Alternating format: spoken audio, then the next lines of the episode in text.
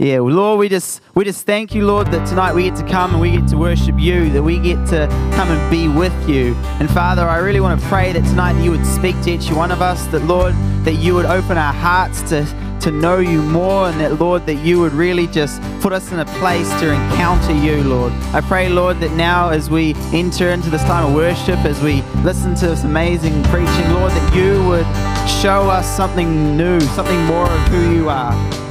Yes Lord.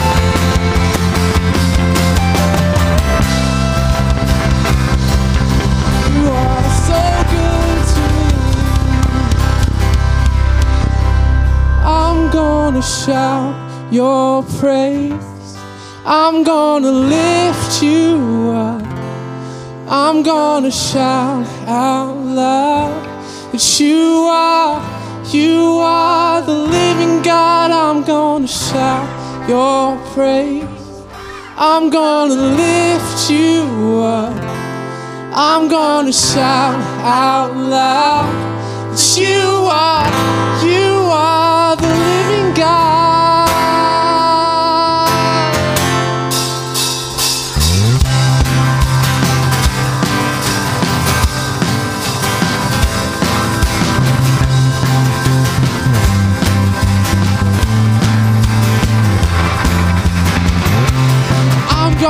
Shout your praise. I'm gonna lift you up. I'm gonna shout your praise. That you are, you are the living God. I'm gonna shout your praise. I'm gonna lift you up. I'm gonna shout out loud. That you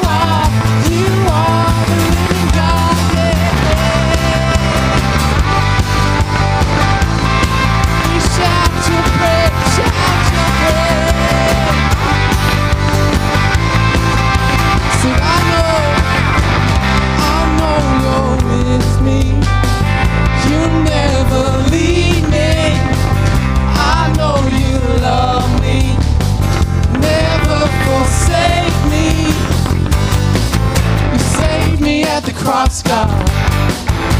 You did it all for me, yeah it all cause you love me. Oh, I'm gonna shout your praise. I'm gonna lift you up. I'm gonna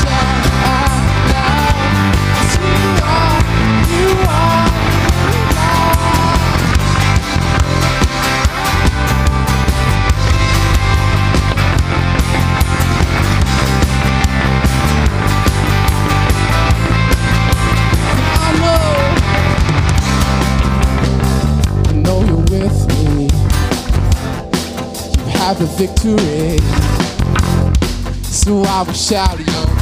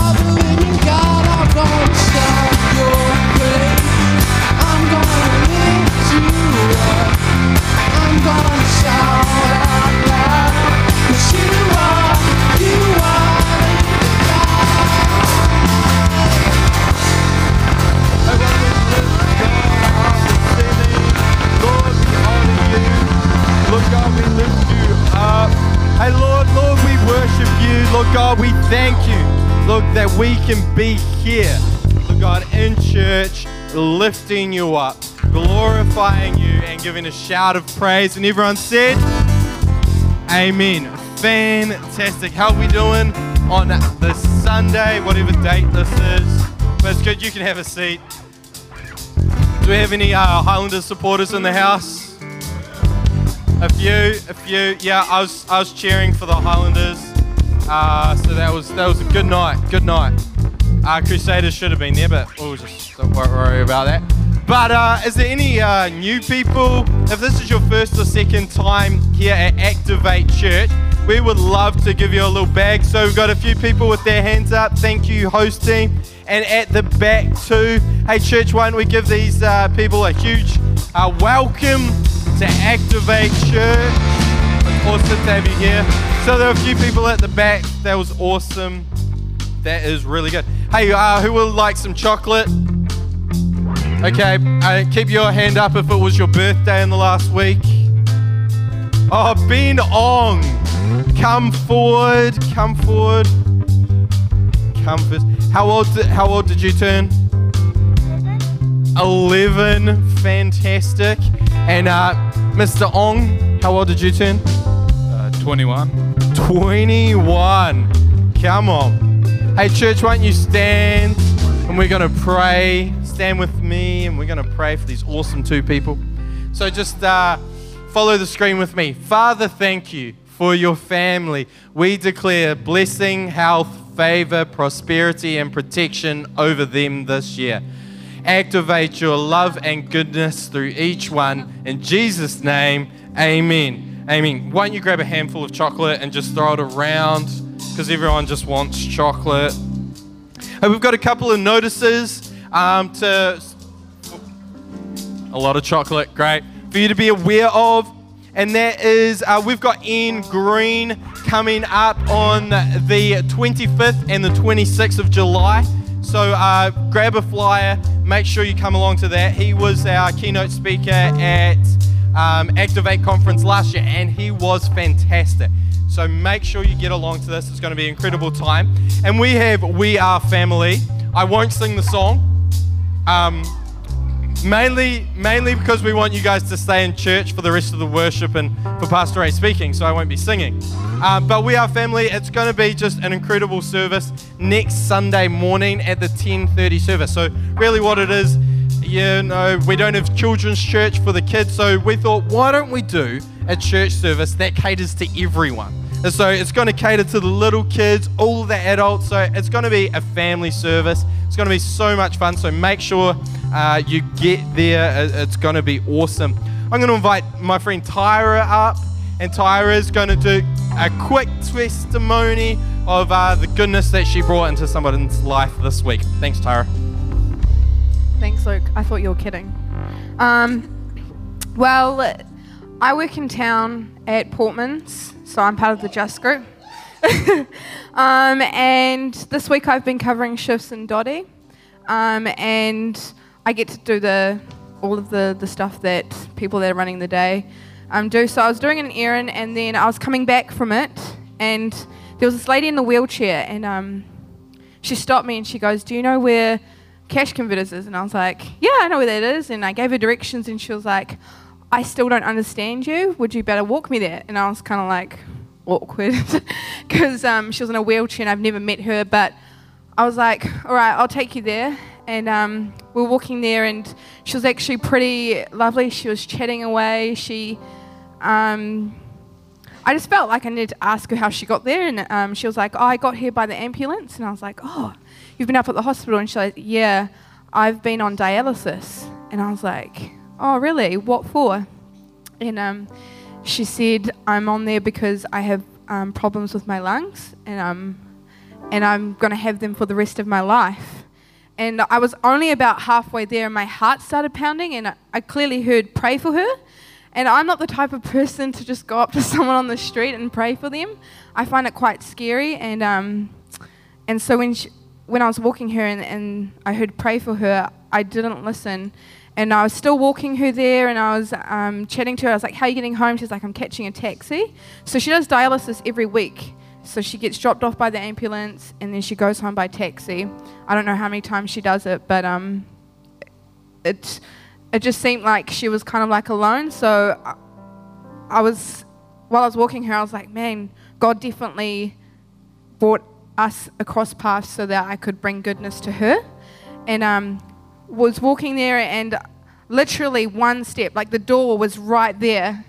I um, I stopped and I was like, would it be okay if I prayed for you? Um, and like my whole body was burning hot because I think sometimes I'm scared that if I ask someone for prayer, they're going to say no. But this lady, like, she was like, yes, please. Like, can you pray for me? Like, I was surprised. And so I prayed for her. Um, and I walked her through the door, and she was like, thank you so much. And, you know, from that experience, um, Kathan shared a testimony last week about praying at the, the night markets in Hamilton. People are more open to prayer than what we think. And, it, like, it, it's so hard for us sometimes to be like, I'm going to pray for that, you know, person or that person needs prayer, and we get too scared to do it. But for that person, that could be their life saved. That could be another life to the kingdom. That could be another person healed. And so I just encourage you guys. Um, it's it's scary, but once you've done it, it's not as scary as what you think it's going to be. Great. Man, that is awesome, and uh, we love hearing those testimonies about people from Activate Church bring goodness to our community. So, if you've got a story like that, and uh, the reason we tell the stories is just to encourage each other that God is doing something in our city, and He's doing it through uh, His church, and so that's a great encouragement. So, thank you, Tyra. the uh, incredible Aaron Boynes is going to lead us through communion now. So uh, let's give it up for Aaron.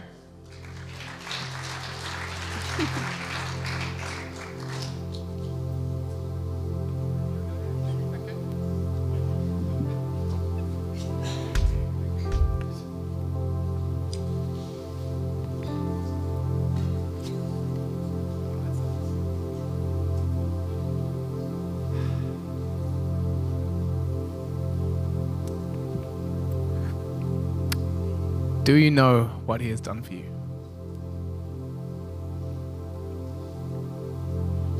Do you know what He has done for you? Death, blood, body, sacrifice, brutal, instead of me, buried sacrifice, my sin, darkness.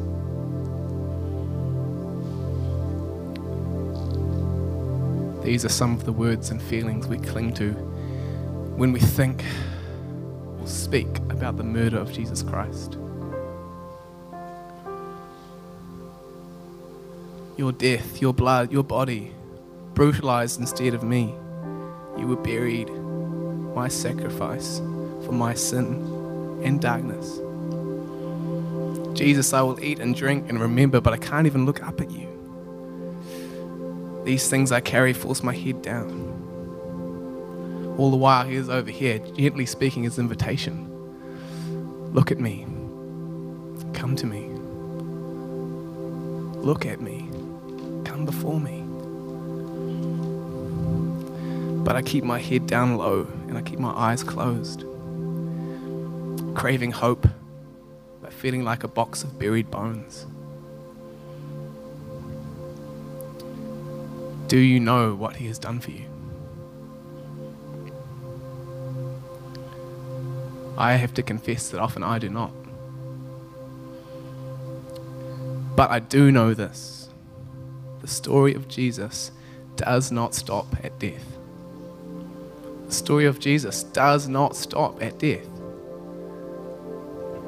And what happened next changed everything from that point on and forever. What happened next is the single most hopeful event in history. After death, he rose to life. He truly conquered the grave and defeated death. What does this mean for me for you? Every wrong thing brutality, rude action, immoral thought, defiling word, harmful way, all the things that lead to death and therefore are a kind of death, he has done away with. Family, this is a joyful thing. Death has been swallowed up in victory. So, why do I cling to death like it's my lifeline? I come and partake in communion and only think of his death. I only linger on the particular wrong I have done this week or morning or moment. I am faced with my inadequacies and my failures, my inability. I'm not saying we should not think on these things. We should. How can we not be faced with ourselves when we come to dwell on the perfect sacrifice He has made for us? But the whole point is that His resurrection leads us through all of that. Romans 6 since we have died to sin, how can we continue to live in it? Or have you forgotten that since we were joined with Christ Jesus in baptism, we joined him in his death? For we died and were buried with Christ. And just as Christ was raised from the dead by the glorious power of the Father, now we also may live new lives. Since we have been united with him in his death, we will also be raised to life as he was. We know that our old sinful selves were crucified with Christ so that sin might lose its power in our lives. We are no longer slaves to sin. For when we died with Christ, we were set free from the power of sin. And since we died with Christ, we know we will also live with him. We are sure of this because Christ was raised from the dead and he will never die again. Death no longer has any power over him. When he died, he died once to break the power of sin. And now that he lives, he lives for the glory of God. So you also should consider yourselves to be dead to the power of sin and alive to God through Jesus Christ. Do not let sin control the way you live. Do not give in to sinful desires. Do not let any part of your body become an instrument of evil to serve sin. Instead, give yourselves completely to God. For you were dead, but now you have new life. For you were dead, but now you have new life. There is a whole process at work here suffering to glory, dirty to clean, sin to perfect, death to life. Resurrection is this ongoing cycle we must join in with to find new life. Oh God, your blood, your body, come to me. Oh God, your blood, your body, I hide my face. Broken and poured out for your forgiveness. Come before me. Look at me. Join me in my death and resurrection and realize new life. Realize the joy I have set before you.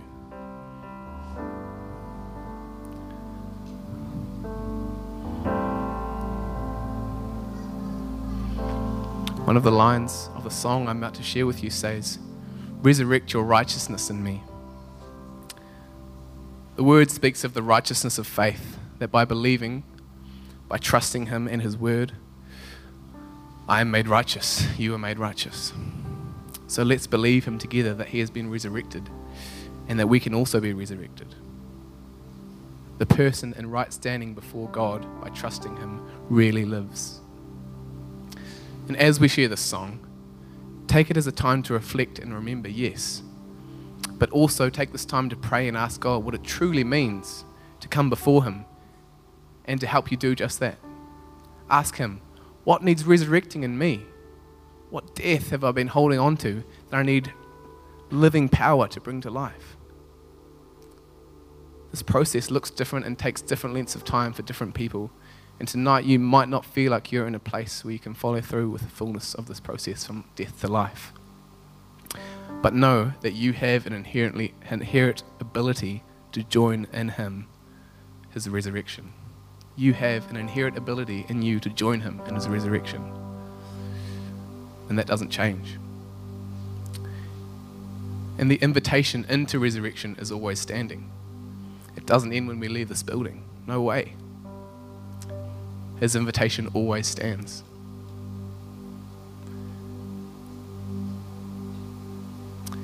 The blood and the body are up the back. If you wish to partake in them tonight, then from now on, you're welcome to do so.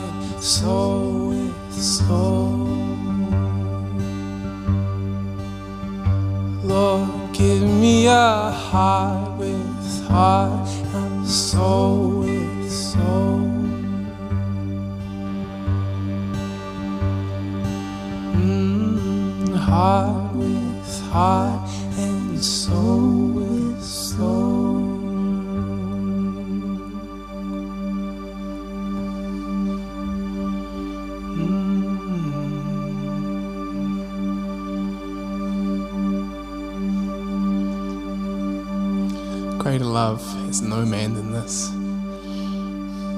than he who lays down his life for his friend.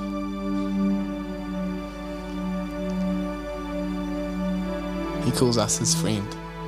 He's laid down his life. He has called us friend.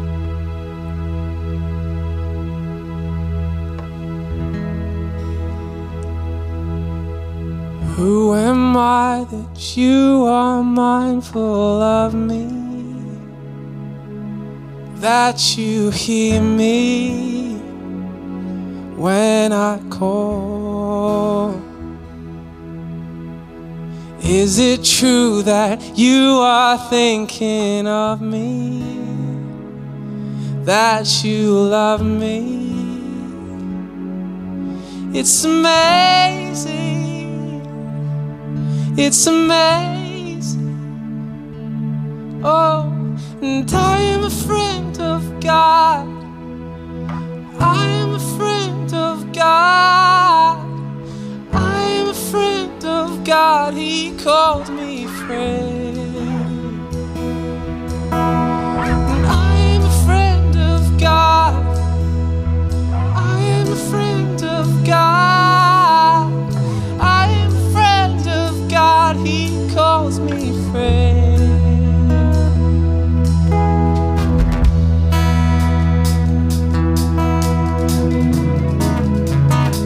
He calls me friend.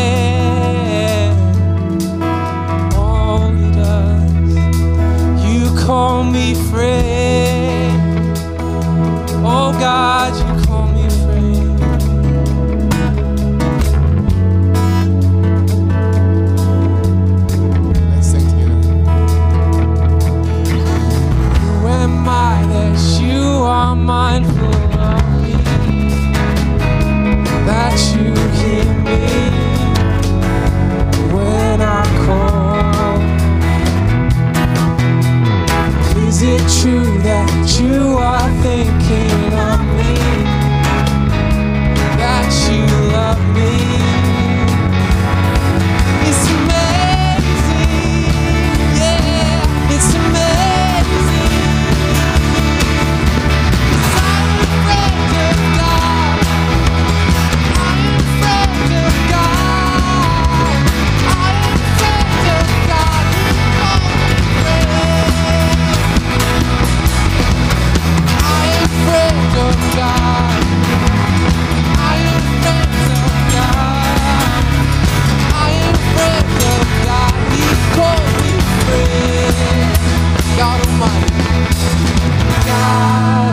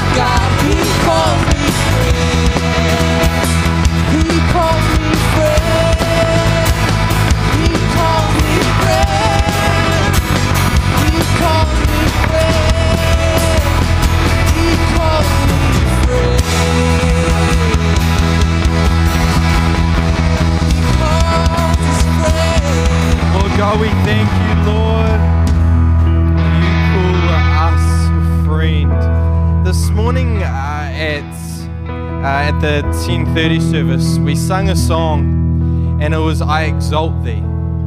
And I think that's one of the amazing things about our God is that we can stand there and go, God, you are Lord of all, Lord, you are Lord of the Creator, Lord, we submit ourselves. And then the other side, we can go, God, you're our friend. When, when you think about the, the two opposites kind of of that, and our God is fully our friend, yet He is fully Lord is quite an awesome God that we serve. And so, uh, my prayer is that tonight that you connect with God and you discover Him as your friend, but also as Lord. And uh, it is my absolute great pleasure to invite uh, Pastor Ray up in the word. So, church, why don't we give Pastor Ray a massive round of applause as he comes up?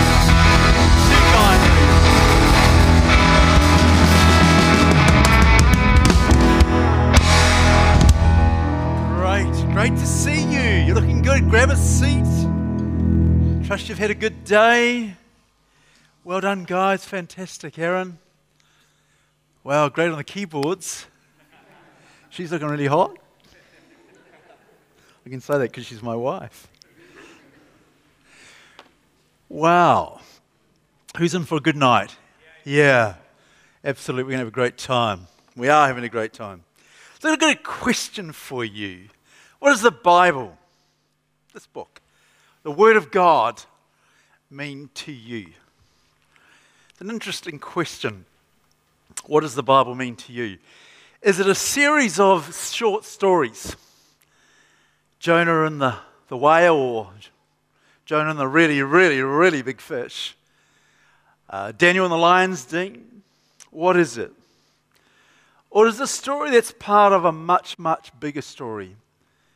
A one story of an amazing God who created the world and the universes and galaxies and planets, and amongst all of that, created this planet called Earth with its amazing biological and ecological systems, and put man on it to care for it, to nurture it, to be his partners, to enjoy it, to look after it.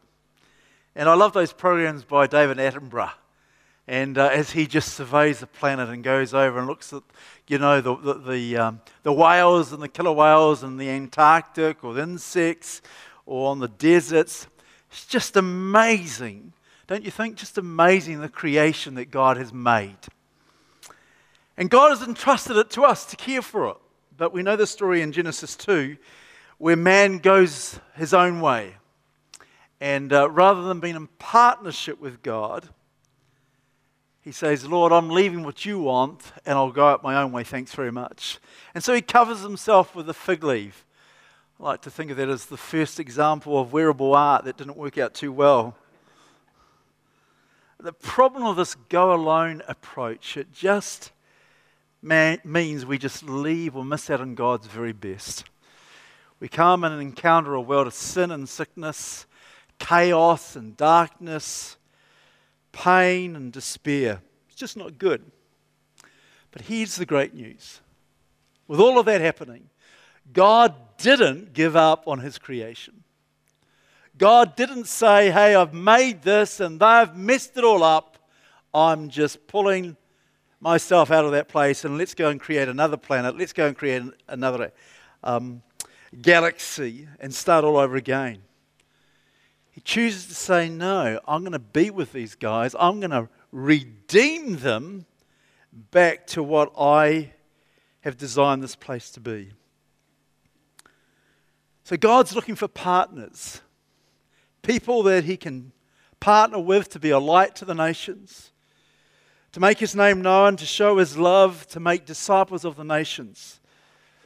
And throughout the Bible, we have the stories of Bible characters who faithfully go on their way to show the light and goodness of God, to make God known. Some of them do it well, some of them don't do it so well, some of them trip up just like you and I do. But they're there to make God known. And throughout this year, I've been looking at the book of Philippians. And if you have your Bibles, let's go to Philippians chapter 1, verse 5. And uh, I'm going to read this verse, but I'm not going to actually dig into this verse. I'm going to go right back uh, to the time of Abraham. We're going to look at all the history that leads up to the Apostle Paul writing what he's written here. So in Philippians 1:5, for you have been my partners in spreading the good news about Christ from the time you first heard it until now. I'll say it again. For you have been my partners in spreading the good news about Christ from the time you first heard it until now. Why is spreading the good news so important? And how did it all begin? And that's what I want to have a look at tonight. How did it all begin? So, to find the story of how it all began, we have to go into the desert. About 3,000 years ago, maybe 4,000 years ago. And we find in the desert that God chooses some nomads, Abraham and Sarah, to make God known to the nations. God chooses these people. And he says in Deuteronomy 32, verse 10, In a desert land he found him, in a barren and hollowing waste. He shielded him and cared for him. He guarded him as the apple of the eye. His eye. God chose these nomads, Abraham and Sarah. He blessed them and prospered them so they could make God known. And they were wealthy. They had lots of sheep, lots of cattle, lots of camels. And uh, by our standards, life is pretty simple no microwaves, no barista made coffee. Where are you, Phil? I feel like one right now. Do you know what? I've been off coffee for two months now.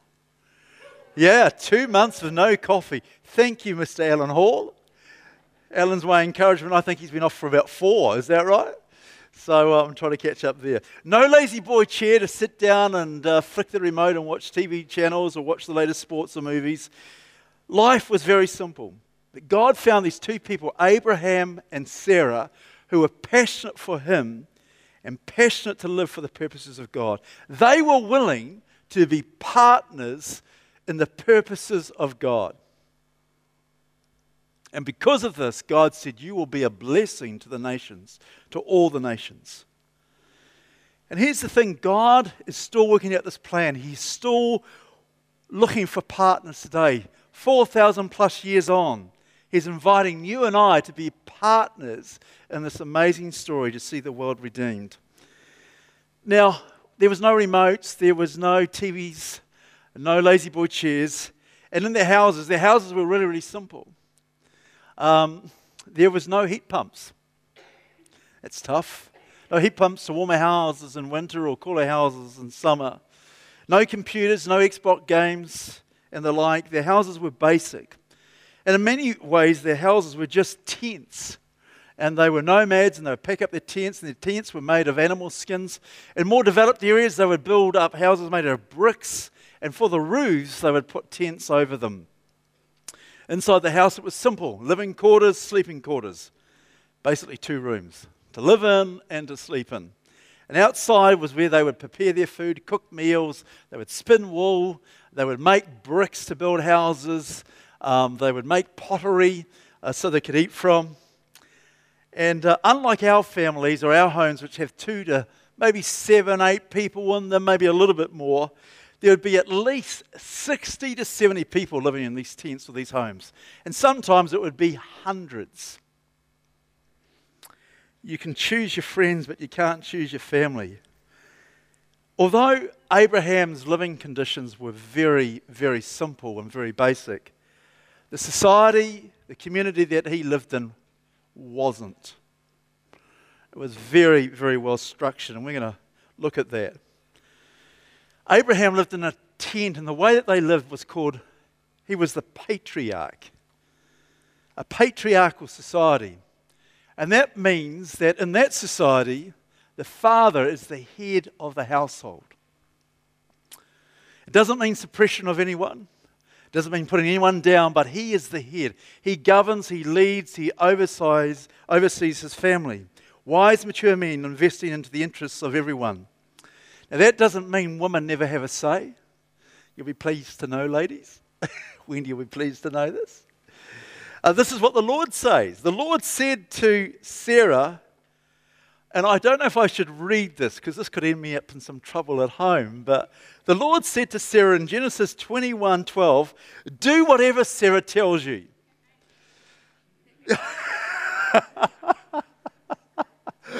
oh, dearie me. The Lord says, Do whatever she tells you. So he's the patriarch, he's the leader, and do whatever your wife says. Man, that's going to cost a lot of money. they could get really, really expensive. Do you know my wife? She asked me to buy rings all the time. but it's so lovely because I love buying rings for my wife. yeah, good save. Enough about that. The Lord said to Sarah, or to Abraham, do whatever Sarah tells you. Now, the central thought, the central mindset, the central attitude of a patriarchal society is the idea of redeem. I'm going to explain what that means. It's all about redemption. What does that word mean, you ask? Good question. Well, the Bible uses the word a lot. In Exodus 6 6, it says, I will redeem you with a powerful arm and great acts of judgment. That's the Lord speaking. In Isaiah 41 14, though you are a lowly worm, O Jacob, don't be afraid, people of Israel, for I will help you. I am the Lord, your Redeemer. I am the Holy One of Israel. And to John the Baptist's father, Zechariah, in Luke 1 67 and 68, then his father, Zechariah, was filled with the Holy Spirit and gave this prophecy Praise the Lord, the God of Israel because he has visited and redeemed his people. So, what is this redeem business that God is really into? You might think redeem is a biblical idea, a religious idea. Well, it's not. It's a patriarchal idea. Let me show you how it works. Imagine, oh, we are in a family, but imagine we're in a really large family. And the patriarch of the, the family, Alan, if you wouldn't mind standing, is Alan. Give him a hand. He's the patriarch of the family. So, this is how it works. In the family, we have sons and we, daughter, we have daughters. Some are married. There's extended family. You can sit down, Alan, thanks. Um, there's extended family. There's cousins. There's brothers. There's aunts and uncles. There's children. And the family can be very large, as I said, 60 to 70, it can be into hundreds. And uh, just imagine a big family going to the bathroom in the morning. Wouldn't that be terrible? Get out! Where's my toothbrush? You use my toothbrush. Who's used up all the toothpaste? What's this hair doing in the shower? Get out of the shower. You've been there in an hour for over an hour. I know what that's like with raising two girls. It's just, I can imagine all the arguments that were happening there. I'm sure you've got your own stories. But what is the role or the responsibility of the patriarch of Alan in this example? His role, the patriarch, is to take care of all your needs. Every need you have, he's responsible to take care of it. That means you've got to be clothed, you've got to be fed, you've got to be housed, you've got to be educated, you've got to be skilled in your trade or your business. He is responsible. If you want some new clothes, you go and see Alan. If you want a new laptop, go and see Alan. if you want a new car, go and see him after the service. Sick of the push bike? Just go and see Alan. He's responsible for it. But guess what? In that responsibility, he owns all the resources of the family all the houses, all the cattle, all the sheep, all the camels, all the laptops, all the Xboxes, all the Ferraris. It's a wealthy family. He owns it all, including the toothpaste. and Alan, as the patriarch, is there to secure or make sure you are safe and secure and that you have significance and success as part of that family or household. Well, you might say that's pretty cool, and I think it is. But here's one of the things that's important for the children that because Alan provides all the needs, Kids can't say, I want this and I want that with an attitude of entitlement. And you know this attitude of entitlement is really something that impacts our world today?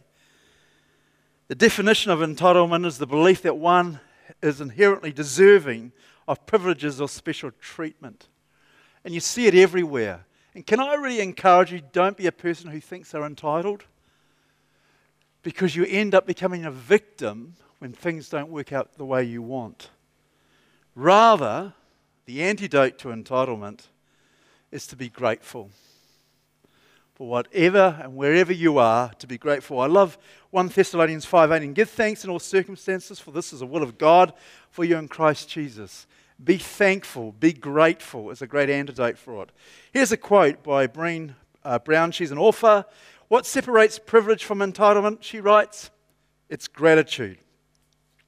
Now, having said that the role of Alan is to provide all these things, to um, provide, there's another key part of Alan's role.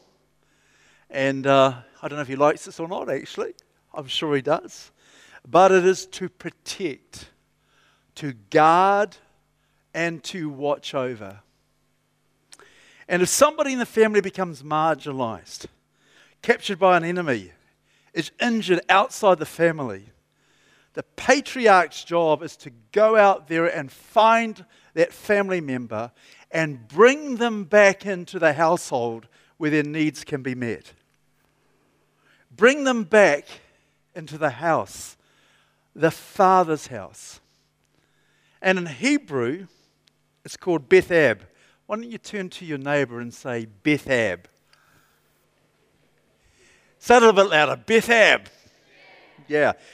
That means the father's house. The, the role of the patriarch is to bring those that are marginalized, struggling, back into the household, back into the father's house.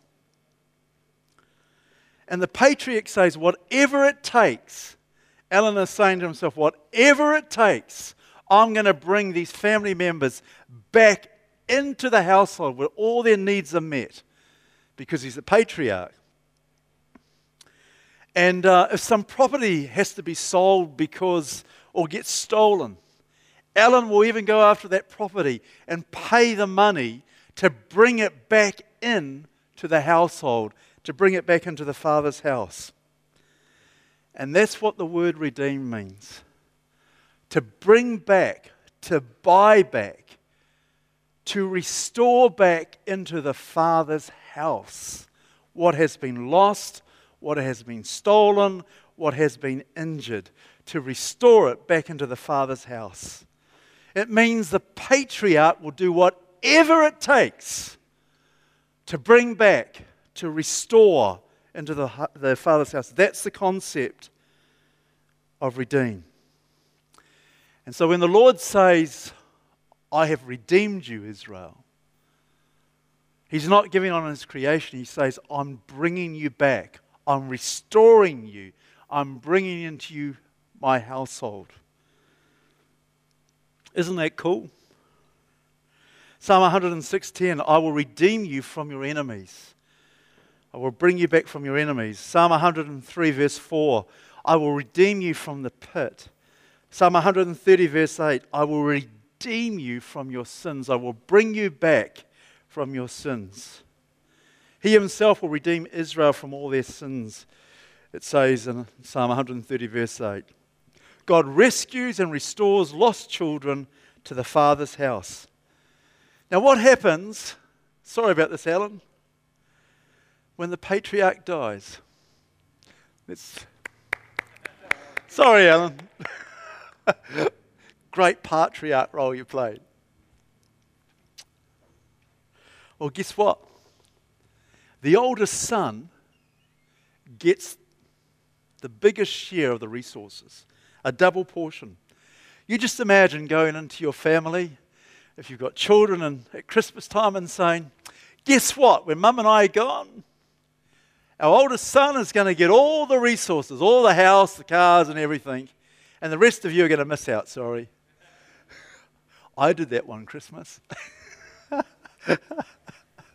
I said to my children, my four children were together around a lovely meal. It was going really, really nicely. And I said to them, Guess what's going to happen when mum and I die? I said, I'm going to give all of our stuff to our oldest child, which is my daughter. So she smiled, and rubbed her hands. I said, Look, I just need to refine that. My oldest son, and her face dropped, and my son smiled, and he thought this was pretty cool. In Western society, that sort of approach just doesn't cut it. But in the times of Abraham, when there was the resources passed to the oldest son, the rest of the family would rejoice. The rest of the family would just jump for joy and go, Yeah, they'd have a party, they would dance. Because now this meant this new patriarch, he had to meet the needs of the family. He had to clothe them, feed them, house them, educate, train, and so on and so forth. Isn't that amazing?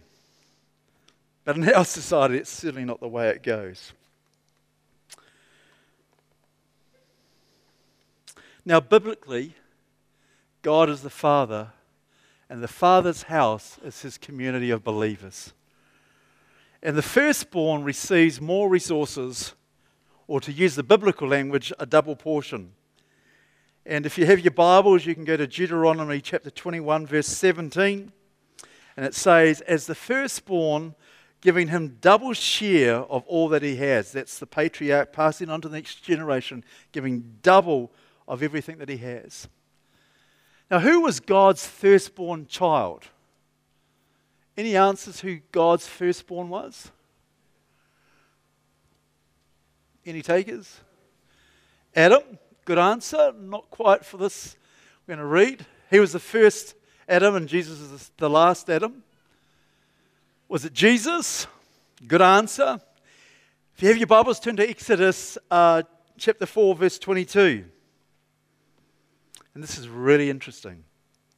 And this is the Lord speaking to Moses, saying, Then say to Pharaoh, This is what the Lord says Israel is my firstborn son. So here's the patriarch Abraham, Isaac, Jacob, and the 12 tribes. And the Lord is saying, Here is my firstborn son.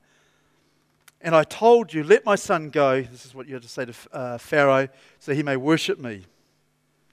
Now, here's the thing God says to Israel, You're my firstborn son. Get double portion of all the gifts, a land flowing with milk and honey. I will bless you and I will prosper you. Why? So you can go out to the nations and bring back those that are lost, marginalized, into the Father's house. Now, sometimes Israel did a good job of that, and sometimes they didn't. Sometimes they shared the resources, other times they kept them to themselves and pushed back the people that they should have been helping.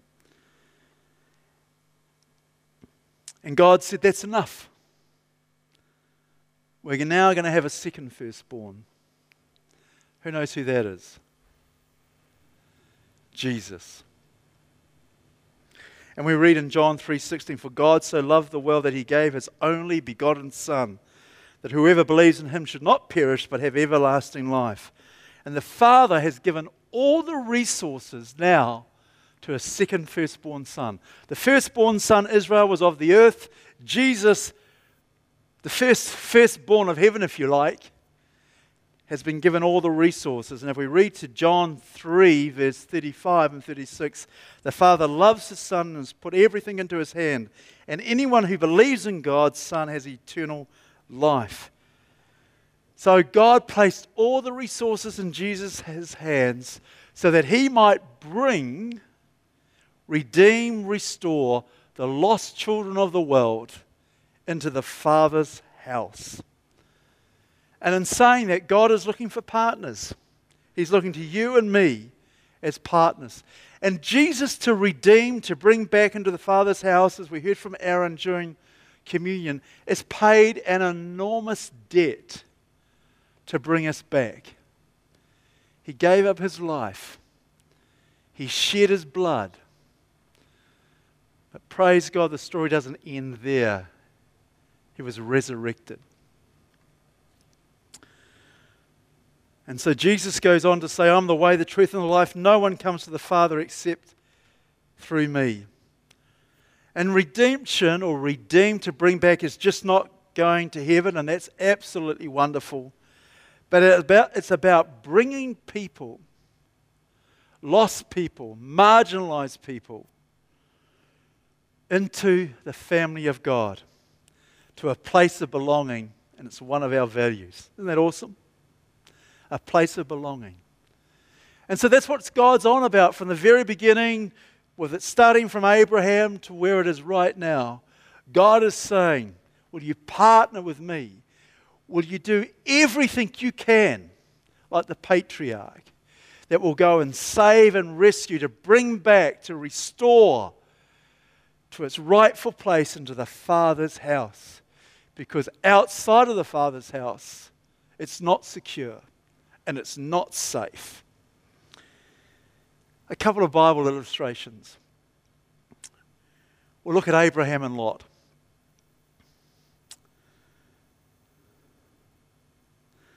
In Genesis chapter 14, verses 11 to 16, I won't read it all for time, but four kings seized all the goods of Sodom and Gomorrah and all their food.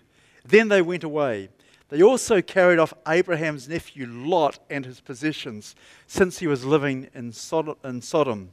Verse 14 When Abraham heard that his relative had been taken captive, this is the patriarch. When he heard that his relative, he's part of the family, he called out the 318 trained men born in his household and went in pursuit. Verse 16 He recovered all the goods and brought back his relative Lot and his possessions. He redeemed them. He brought them back into the father's house, together with the woman and the other people. Does Abraham do that because he's really happy with Lot? Oh, I like the choices you've made, Lot. Not. You can just sort it out yourself. But as the patriarch, he will do anything and everything to bring back into the Father's house what has been lost. And so that's why he puts his life and the lives of his trained men in danger to bring back Lot and his possessions into the father's house. Then there's the story of Ruth and Naomi. Here's another one Hosea, chapter 1 and verse 2 and 3. And uh, this is a story about where the Lord speaks to the prophet Hosea. And it's a short book, and I really encourage you to read it. And uh, the Lord says, I want you to marry this prostitute. She's marginalized, she's living a life of squalor, she's in a lot of difficulty. And I want you to bring her in under your house. Bring her into the Father's house. Bring her in that she might uh, have her needs met. And so Hosea does that. They bore, bear three children, but she went back to her old ways. And her life just reached the very pits, the very bottom. And the Lord spoke to Hosea in Hosea chapter 3. You can read it there. And he said, She's been sold. I want you to buy her. I want you to bring her back into your household. So here's Hosea in front of his neighbors. And maybe some of her neighbors knew her a lot well, a lot better than what they should have.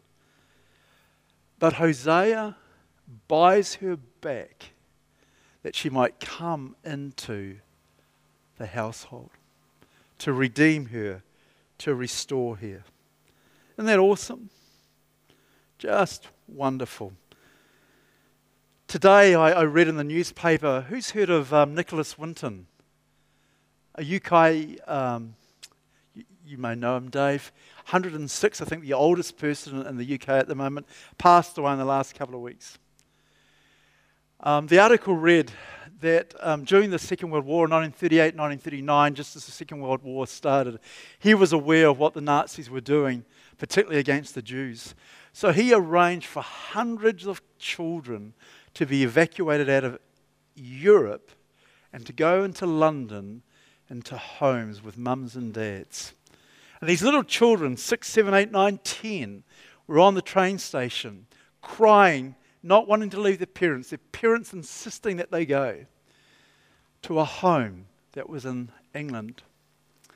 And after the Second World War was over, the children went back, or some of them did anyway, um, along with uh, Nicholas Winton to see if there, any of the parents were still alive. Not one of the parents was alive, but he saved hundreds of children. He brought them back. He restored them. He paid the price. For every child that he saved, it cost him 50 pounds. He said it, it was so difficult. He was fighting the authority, he was begging for money to save these kids. But like a patriarch, he'll do whatever it takes to bring them back, to bring them back home, to bring them into the Father's house. Some of those children went on and they called themselves Winton's children to be, have great careers. Others were writers, film, film producers, and so on and so forth. And they did a, a, bibli- a, biography, a documentary of his life. And uh, he was a very humble man that didn't want any acknowledgement. And uh, he was in this um, studio, it was all filmed. And unbeknown to him, with these children as adults now in their 30s, 40s, and 50s. And uh, they just stood up and they said, I'm here today because you brought me. Another one stood up, I'm here today because you bought me. He redeemed them, He saved them, He brought them into the Father's house. And that's what God is up to bringing lost children into the Father's house. And Abraham is such a wonderful example of this. And Abraham, Abraham's reach to lost family members just didn't end there. He would reach out to strangers, and we haven't got enough time to go into it. I'm going to finish shortly. But it says in, in uh, Genesis 18 three strangers were approaching from a long way, and it said he ran to them he ran to them to show them the Father's house. There's only three old men in the Bible that run one is Abraham, one is Esau running to Jacob, and the other is the father in the story of the prodigal son. And so Abraham is reaching out to strangers, reaching out to the marginalized. So, my question to you today, this evening who are you reaching out to? Who are you sharing the good news and showing acts of God's kindness that people might come in and be brought into, redeemed, restored into the Father's house? Jesus has paid an amazing price. And the invitation he gives to every one of us is to be partners with him. It's an incredible invitation.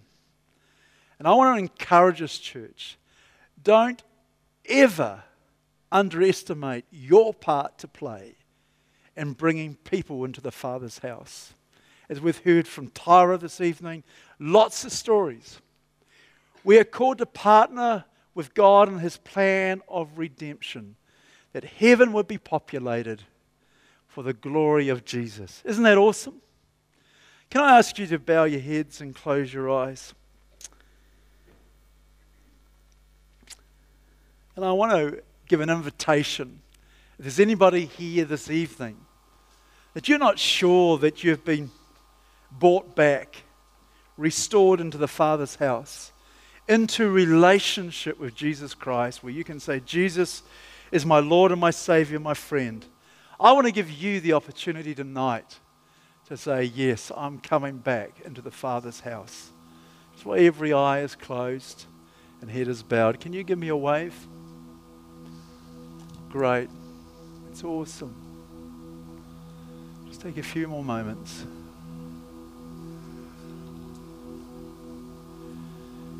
Just want to ask another question too. If you're here this evening and going, gee, Lord, maybe I haven't taken this partnership with you as seriously as I should have. And I want to do whatever it takes, like Abraham, like Hosea, like Ruth and Naomi, like Nicholas Winton, to bring people back to the Father's house. If that's you tonight, can you give me a wave? That's cool. That's great. Father, we thank you for the privilege of being able to serve you, Lord. We thank you that you are a God of redemption who brings back, who draws back us into your kingdom. And Father, I pray that we'd be a church that's on mission with you to play our part in the redemption of people in our community, of this nation and the nations. That Jesus, you would be glorified and that heaven would be populated. Father, I thank you for your word that you said, or Jesus, you said, I go and prepare a place for you in my Father's house. Thank you for that, Lord. May we walk worthy of the calling and be as the example of Abraham, of Hosea, of Jesus himself to do all we can to see people restored and brought back into the Father's house. In Jesus' name we pray. Amen. God bless you, church. Thank you. Thanks, Luke. Awesome. When we give uh, Pastor Ray a hand, that was awesome. Good challenge. And so uh, we're going to finish the service with a song. But just before we do, just a few reminders. We have giving stations on the way out. So uh, we're a church that is purposed around our giving. So I encourage you to be involved there. Also, uh, the young adults are going to the Helm after the service. So if you need uh, directions or anything like that, see, I don't know who, Melina, I guess that's just default. Um, that's Peter's girlfriend. Anyway, um, yeah, anyways. Um, and yeah, so won't you stand and uh, we'll sing one more song and then uh, have a blessed week, share God's goodness. Uh, and also, sorry, I did. There was one thing I was trying to think of it. Now I remember it. If you would like prayer, we have a prayer team. So just come up the front after the song and uh, for anything, for what Pastor Ray talked about, or if you're in need of some healing or anything like that, come make your way to the front and there should be a prayer team. Choice. Thanks, band.